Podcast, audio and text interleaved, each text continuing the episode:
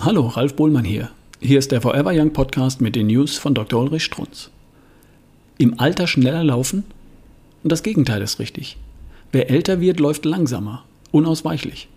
Beweisen die Marathon-Bestzeiten, statistisch aufgetragen gegen das Alter.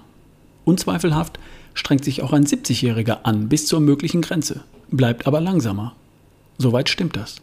Nur, wie so immer bei Statistiken, gilt das auch für Sie als Einzelperson? Antwort: Nein, gilt nicht. Sie können im Alter schneller werden. Schlichte Erklärung. Als Hobbyläufer haben Sie in der Jugend, also mit 30 bis 40, ja gar nicht Ihr Optimum erreicht. Wollten Sie vielleicht auch gar nicht. Vernünftig. Wenn Sie das nun mit 60 oder 70 Jahren aber anstreben, können Sie schneller sein als in Ihren jungen Jahren. Nur, wie macht man das? Problem?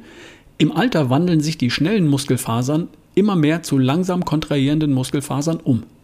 Auch die Muskelmasse nimmt ab. So ist es tatsächlich schwieriger, sich die Schnelligkeit zu bewahren. Kommt hinzu, Schnelligkeitstraining ist sehr intensiv, kräftezehrend, braucht also längere Erholung.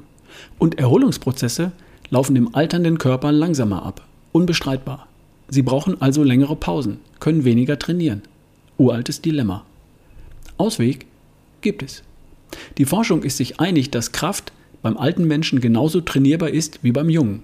Unglücklicherweise hängen ja Kraft und Schnelligkeit sehr eng zusammen. Erkennen Sie sofort, wenn Sie die muskelbepackten 100-Meter-Läufer bestaunen, also die schnellen Läufer, und vergleichen mit Marathonsiegern, sehnig hageren Gestalten. Kraft ist also der Ausweg, heißt in der Realität Fitnessstudio. Ginge selbstverständlich auch zu Hause, aber da lauert links hinter dem Geschirrschrank der innere Schweinehund. Wissen Sie. Also Studio. Da muss man dann wohl oder übel hin. Sie trainieren also Kraft. Und dazu Sprünge beim Lauftraining. Heißt in Summe zusammengefasst, dann, wenn Sie älter werden, aber schneller werden möchten, ersetzen Sie die üblichen schnellen und belastenden Laufeinheiten zum guten Teil durch Kraft- und Sprungtraining. Ergänzt durch weniger belastende, lockere Dauerläufe. Die Hauptsache aber, schon vergessen, ist der gesunde Körper.